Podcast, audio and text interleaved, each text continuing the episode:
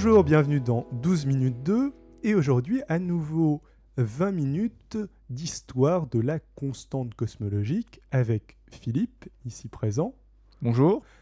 et Simon, qui est devenu physicien depuis quoi. Je Voilà. suis converti, ça y qui, est. qui je- s'est qui s'est reconverti. J'arrête le reste. Tant mieux. Il a arrêté la vie artificielle. euh, Après avoir écouté l'histoire de. Ah non, c'est Après avoir compris la relativité générale en. Je suis parti à la chasse à la constante cosmologique. Maintenant, j'ai armé mon fusil euh, de tenseur riemanien et j'attaque. D'accord. Alors, on a surtout vu la semaine dernière comment Einstein avait introduit cette idée de constante cosmologique, mais quelle est donc la suite de l'histoire, euh, Philippe? Bon, en fait, euh, on a vu pourquoi, pas comment, parce qu'il n'y a pas de comment. Comme je l'avais dit, c'est une constante euh, légitime dans les équations du champ gravitationnel. Donc, pourquoi? C'était pour des, des, des préjugés philosophiques et cette, cette envie qui date depuis je sais plus quand d'avoir un univers éternel statique. Et c'était pour ça, la relativité, la relativité générale, les équations sans constante cosmologique n'aboutissaient pas à un univers en ex- il n'aboutissait pas à un univers statique. Donc Einstein a rajouté, a réintroduit la constante cosmologique. Du coup, ouais. Et je peux t'interrompre. En fait, du coup, euh, si euh, euh, je comprends bien l'idée là, quand tu parles de préjugés philosophiques un petit peu, c'est Ouais. qu'en fait Einstein, il voulait euh, que l'univers soit statique, un peu dans la tradition de, de- de- depuis l'Antiquité, que les gens avaient l'idée que C'est ça, on, a parlé un peu de ça en fait. C'est une idée qui est, très, qui est vraiment très ancienne. Et en plus, il y avait d'autres préjugés. J'ai parlé de ça la semaine prochaine, mais on- n'aura pas le temps de Ouais, parler ouais, de ça.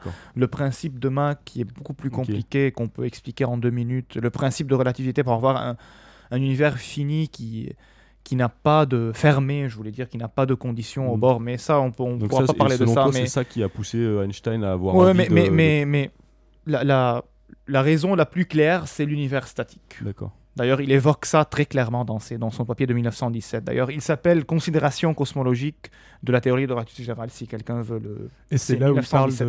de. C'est le premier article de- où on parle de constante cosmologique lambda. C'est Einstein, en fait. Bon. On rajoute la constante cosmologique, tout est bien. Il a eu un modèle, un univers statique. Et en fait, c'est un des premiers modèles d'univers. Parce que là, en cosmologie moderne, on parle de modèles d'univers fermé, ouvert, à courbure positive, négative, plat, et tout ça. C'est des modèles, tout ça, c'est des modèles. Donc, c'était un des premiers modèles cosmologiques. Il s'appelle le modèle cosmologique d'Einstein, l'univers statique d'Einstein. Alors, quand est-ce qu'il va être remis en cause? Exactement. Donc, apparemment, pour Einstein au moins, ça marche bien, mais il, il est, pas très content. Et là, c'est- un sujet vraiment délicat. Il aime pas trop cette constante. Et ça, ça existe toujours dans la tête des physiciens maintenant, parce qu'on parle toujours comment Einstein, il aimait pas, parce que ça rendait la relativité générale plus moche. C'est bon, c'est pas, pas moi qui le dis. C'était une vraiment thé- théorie très belle, symétrique. Pour lui, ça, ça gâchait un peu ce, ce caractère euh, élégant de la cette théorie. beauté mathématique. Cette beauté mathématique, il, il- il a évoqué ça dans plusieurs lettres, dans plusieurs écrits, mais bref, euh, ça donne un univers statique, donc c'est bon, pour lui, ça marche. Là, tout de suite après, elle va recevoir trois coups. Cette, euh, Cette théorie. ouais, cette La théorie de l'univers statique, c'est c'est pas la constante Ouais, cosmologique, d'accord, c'est c'est l'univers statique qui va recevoir trois coups. On va pas parler du premier en 1917 de Sitter. Il va trouver un modèle euh, d'univers statique avec courbure qui peut être vide. C'est des détails vraiment physiques, mais je voulais juste l'évoquer. Comme j'ai dit l'autre fois, s'il y a des historiens Pour qui nous écoutent, pour être précis historiquement. Mais les coups les, les plus connus, le plus connu en fait, le plus connu, c'est un coup euh, de cosmologie observationnelle, des évidences, de nouvelles expé- évidences expérimentales, et un autre plutôt théorique.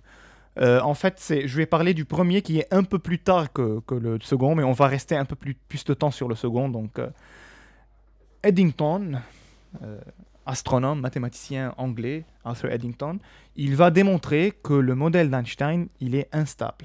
Mhm. Ça, c'est, c'est, c'est grave. Oui. Il va, Mathémat- il va démontrer mathématiquement- mathématiquement Mm. que son univers, il est instable. Je veux dire quoi par instable? Ça veut dire une petite perturbation, elle va engendrer soit une expansion euh, qui se termine pas, soit une contraction en fait. Donc tu vois, c'est un univers. Ok, c'est un univers. crash. euh, Ouais, un crash, mais non, mais qui est très. Il est, il est en équilibre vraiment très, très, très précis. Ouais, ouais, d'accord. Une, une toute perturbation, une petite fluctuation au bord, et ça va engendrer des trucs qui sont pas du tout statiques. D'accord. En gros, il dit que c'est pas possible. Enfin, qu'il est Ouais, pas- il, le, il le démontre. Ouais. Il le démontre. Il va dire l'univers statique d'Einstein, il est pas stable. Et c'est et vraiment très facile. C'est- Je sais pas comment Einstein Il l'a pas vu, mais côté. Si on le voit sur les sur les équations, c'est ça se voit. Ouais, enfin, tu dois le voir, à mon avis. euh. Ouais, je- Alors, moi, je, je l'aurais pas vu, mais- là, parce qu'ils ont présenté dans des, dans des bouquins, c'est trop, c'est pour ça qu'on dit que c'est simple. À l'époque, c'était pas aussi simple que ça. Bref, Eddington, il va démontrer que cet univers, il est pas, il est pas stable. Ça peut pas, ça peut pas être notre univers. Il peut pas être tellement. euh, si instable. euh, ouais, il, il est stable, mais une toute, toute petite perturbation, ça peut exister. Donc euh, ça, ça marche pas. C'est un univers qui, qui n'est pas stable. Donc là, déjà, on voit une difficulté théorique sur le modèle euh, statique de l'univers d'Einstein. Alors là, on, on enlève tout d'un coup. On enlève à la non, mais- fois. non, mais il y a un autre aussi encore Ouais. plus, euh, plus grave. 1929.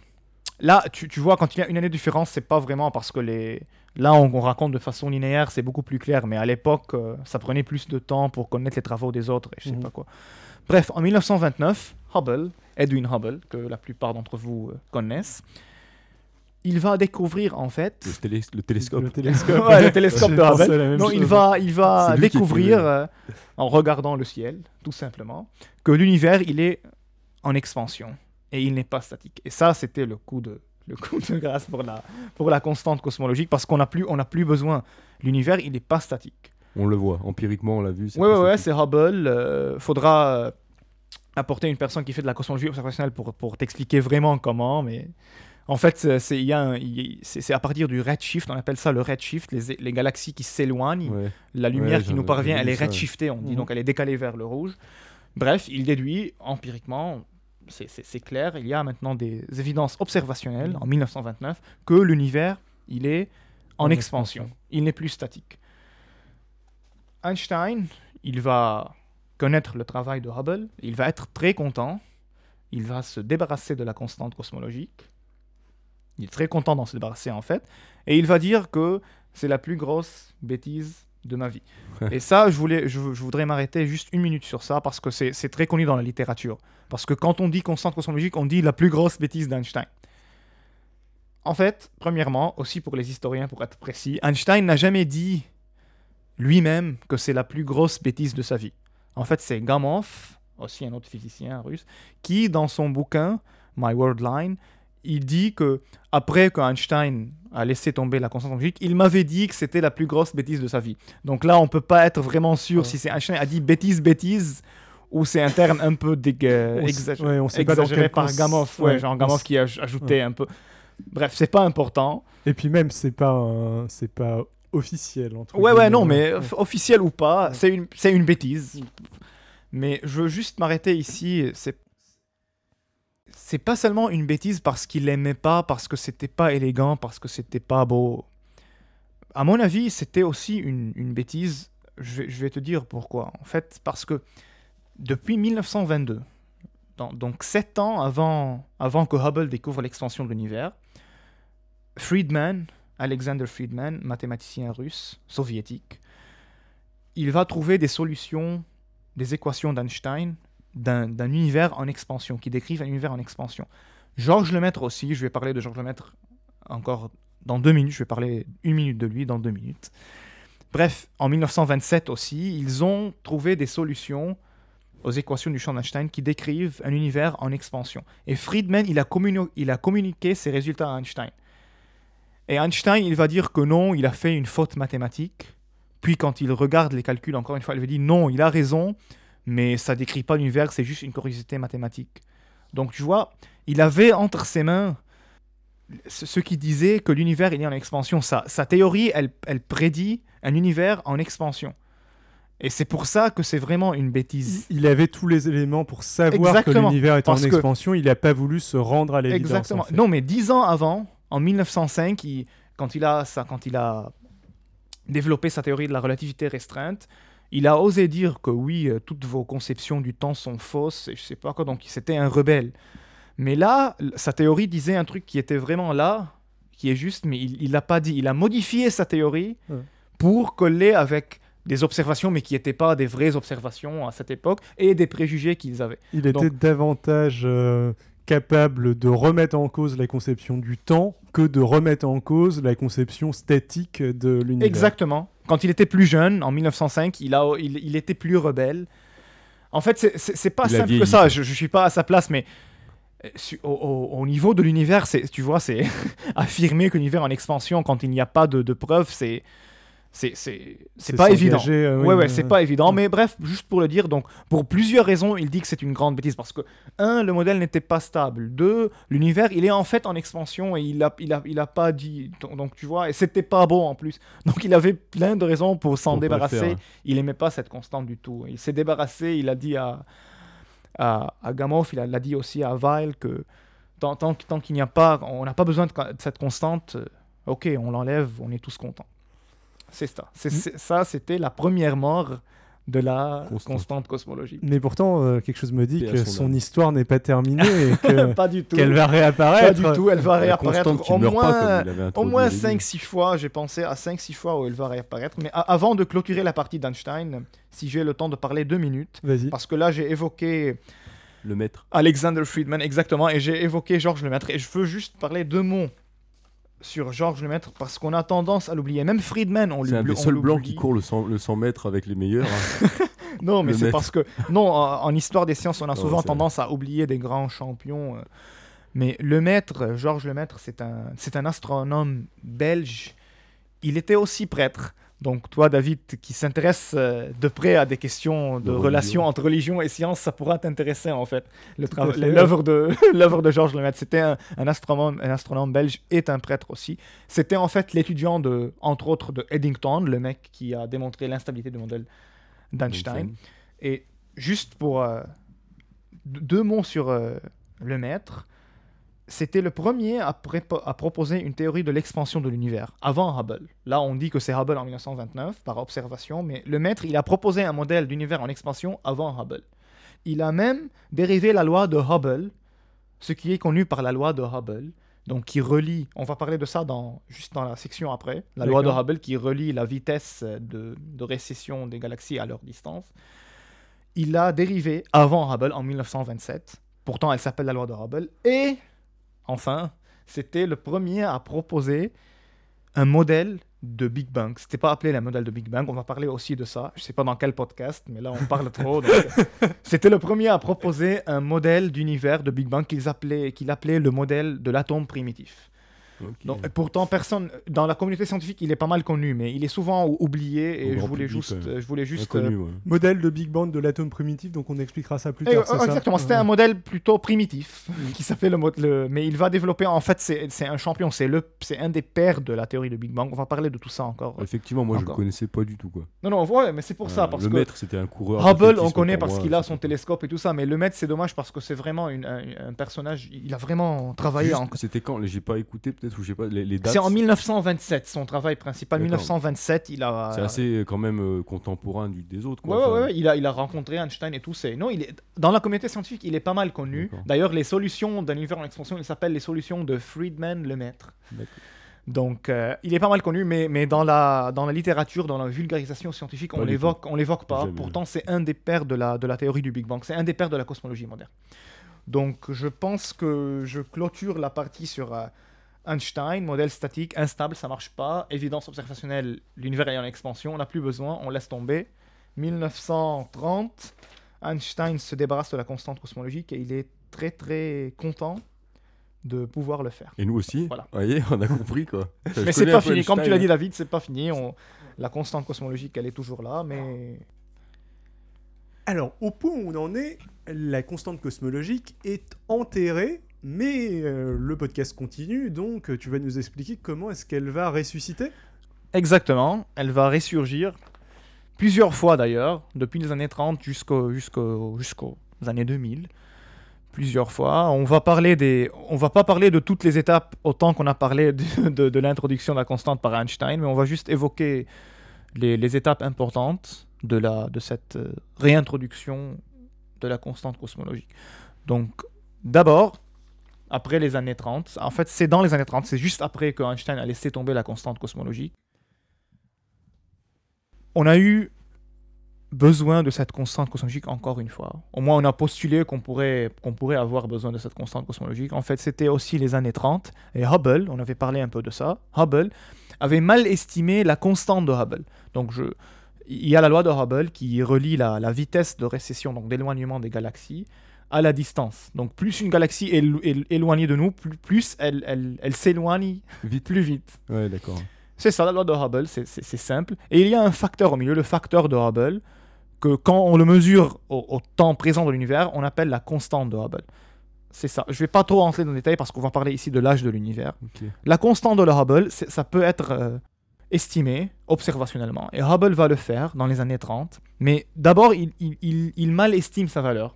Il va donner une valeur beaucoup plus grande de la, de la, constante, co- de la constante de Hubble. Pardon. Alors, ce qui est important, c'est cette nouvelle constante cosmologique, elle n'a rien à voir avec l'ancienne. Non, non, non, d'accord, non, non. hein, non. Ah, euh, ah, Non, elle, a toujours le même statut, mais c'est, c'est- c'est- oui, oui, on, on l'a réintroduit pour, pour différentes raisons. Tellement on peut l'utiliser pour, pour plusieurs trucs différents que c'est. elle n'a pas la même valeur. Non, Mais là- euh, Non, non, c'est, c'est différent. On, on parlera d'ailleurs de la valeur à la, f- dans, dans la, dans la fin de nos, de nos podcasts. Mais Mais là, quand tu parles de la constante de Hubble, c'est pas la même que la constante. Enfin, ça n'a rien à voir avec pas du tout, pas du tout. Non, là, a là, la constante cosmologique, on laisse tomber. Ouais, non, la pas constante de Hubble, c'est quelque chose de nouveau. Différent, ouais. D'accord. D'accord H. Cons- constante cosmologique, c'est lambda. H et qui a un rapport avec donc la vitesse d'éloignement des planètes euh, La vitesse de récession et la récession. distance qui, la sépare des- qui sépare les galaxies au temps présent de l'univers. Ouais, ouais, c'est différent. La constante cosmologique, jusque-là, D'accord. on, l'a, mise à part. Hubble l'a mal estimé. Ok, l'âge de l'univers, il est relié à la constante de Hubble. En fait, il est inversement proportionnel à la constante de Hubble. Ok? Donc, Hubble, il a mal estimé cette constante, une constante très grande, donc ça, ça a donné un âge de l'univers un peu petit, D'accord. parce Et que c'est relié, on ça, le calcule. Juste une question, ça, c'est fait. Les, ces, ces constantes là, elles sont mesurées empiriquement. C'est quoi. La constante de Hubble, oui, Ouais. parce que la vitesse et la distance, donc il peut la trouver. D'accord. Et on a eu un âge de l'univers, on l'a calculé, et puis, euh, à notre surprise, à leur surprise, l'âge de l'univers, il est 17 ans. Non, c'est pas 17 ans, mais c'est plus petit que l'âge de la Terre. Ah, d'accord. ouais. Parce qu'on peut, euh, par les datations radioactives, on peut connaître à peu près l'âge de la Terre, même l'âge des, des- des étoiles, des galaxies. L'âge de l'univers, il est plus petit que, que, que, le- que l'âge de la Terre. Et ça- là, les, cré- les créationnistes se sont dit oui, Peut-être. c'est bien la preuve, la Terre a bien 6000 ans. Ah Là, David, il commence à. Non, mais c'est ça, c'est bizarre. Comment la Terre peut, peut exister avant, avant le début de l'univers? C'est un problème. Et c'est ça, ça a posé problème, d'ailleurs. euh, On, on va dire que c'est. quoi que ce truc, hein, Ouais, la bah Terre?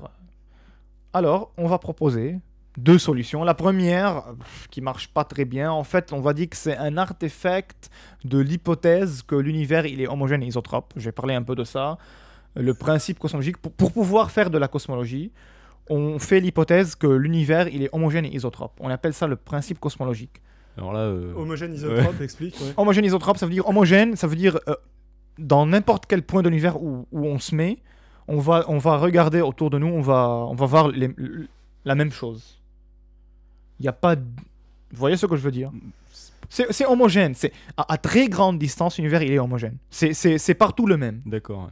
C'est partout sois, dans tu les verras le même univers. Donc si, si, si, la Terre, je la mets très loin d'ici, et toi, tu, tu regardes le ciel, tu ne vas pas trouver des, des grandes différences. Ouais, c'est la même chose des étoiles, des galaxies.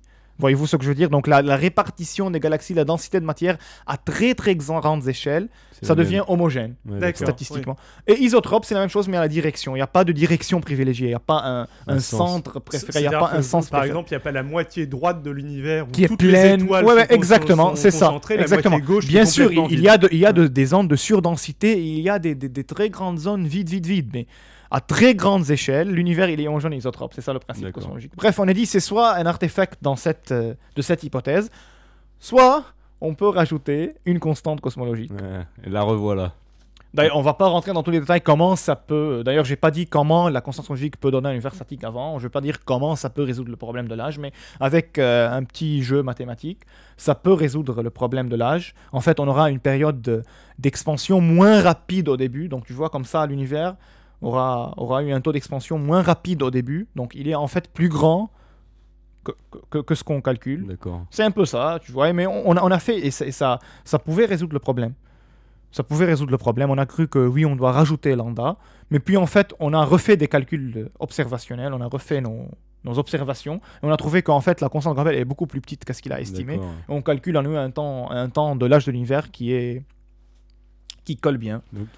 Avec Tout euh, ça pour avec des erreurs de mesure, quoi. Exactement. En fait, elle a, pas- elle a même pas vraiment rené, elle a failli renaître, quoi. Elle a failli renaître, mais tout ça, tout ça, c'est failli renaître d'ici les années 1998-2000. Elle a failli renaître plusieurs fois d'ailleurs. J'ai parlé de le- du, du- du problème de l'âge un tout petit peu après, mais on va pas parler de ça parce que c'est c'est vraiment pas très intéressant. Pour une minute, c'est aussi à la fin des années 30, aussi Georges Lemaître. Il aimait cette constante cosmologique. Il, il a, il, il a évoqué pour essayer d'expliquer la formation des structures dans les galaxies et tout ça. Il a proposé un modèle d'univers avec constante cosmologique pour mieux l'expliquer. Mais ça, ça s'avère que ça, c'est pas le cas, ça marche pas. Donc c'est ça. la- Le problème d'âge, c'était vraiment un problème. Donc ça, lambda a vraiment ressurgi. Le, le- le- le deuxième, le troisième truc là, le- de la formation de structure, c'est c'est- c'est éphémère. c'est- Mais juste pour le mentionner, pour être historiquement précis. Et Alors, Ouais. on arrive euh, à la fin de ce deuxième épisode, je pense. ça tombe bien, ça tombe bien. Non, non, ça tombe bien. On peut attaquer un nouveau. C'est le même sujet, mais un nouveau, une nouvelle époque de lambda dans le prochain podcast. Une nouvelle époque, ok, que, te- que vous allez découvrir la semaine prochaine. Je, euh, je multiplie les teasers. Euh, donc, c'est donc la fin de cet épisode 7 euh, de, de 12 minutes 2. Alors, je vous laisse euh, laisser les adresses où l'on peut vous contacter, vous retrouver sur le net. Alors, déjà, Philippe, vu que c'est toi la star de cet épisode.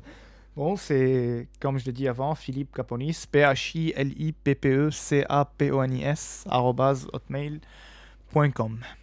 Et toi, Simon? J'ai entendu, entendu dire qu'on pouvait te retrouver sur des réseaux sociaux libres. C'est quoi Identi.ca euh, slash Simon Carignon. Ça marche.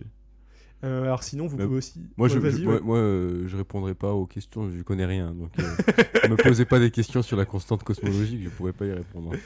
Oui, mais par contre, par contre, bah, si vous avez envie de, Si de, vous voulez po- discuter- de poser si vous- des questions sur la vie artificielle, Si et vous vous ennuyez un samedi soir, envoyez-moi un mail. Euh, n'hésitez pas. Et puis, euh, et puis bon, t'es t'es un petit peu euh, quasiment un permanent de mes podcasts euh, maintenant.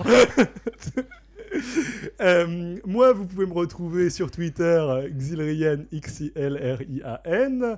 Euh, l'émission se trouve. euh, y, il y a aussi un blog de l'émission qui est 12 minutes 2. Euh, 12 en chiffres, minutes au pluriel, 2 en toutes lettres, de.com. Je rajoute un petit mot déjà pour euh, m'excuser du temps que j'ai mis à monter cet épisode. Alors je remercie aussi tous ceux qui me laissent de gentils commentaires un petit peu partout. Je pense à Nico Tup et Alan de Podcast Science, à Armos, à Xavier Agnès, à Barberousse, à Tangart euh, sur le, sur le forum de FreePod, à Alfeto sur iTunes. D'ailleurs, au passage, si jamais vous voulez euh, soutenir le podcast, n'hésitez vraiment pas à aller laisser un petit commentaire sur iTunes et euh, une note, c'est ça qui augmente sa visibilité. Et bah, ça motive grandement à continuer. Et aussi, euh, toutes les autres formes de commentaires, de réactions motivent aussi à continuer l'aventure. Sinon, le dernier dossier de podcast science sur Pi, justement, a été fait par Nico. Euh, donc, n'hésitez pas à aller l'écouter pour en savoir un petit peu plus sur Pi et découvrir, par exemple, ce qu'est un nombre univers. Et dans le prochain numéro, Alan nous proposera de réfléchir aux moyens de nourrir une planète avec 7 à 9 milliards d'habitants, ce qui promet d'être très intéressant. Et pour ce qui est de 12 minutes 2, nous continuerons, vous l'avez compris, avec Philippe, notre discussion sur la constante cosmologique. Merci à tous. À bientôt.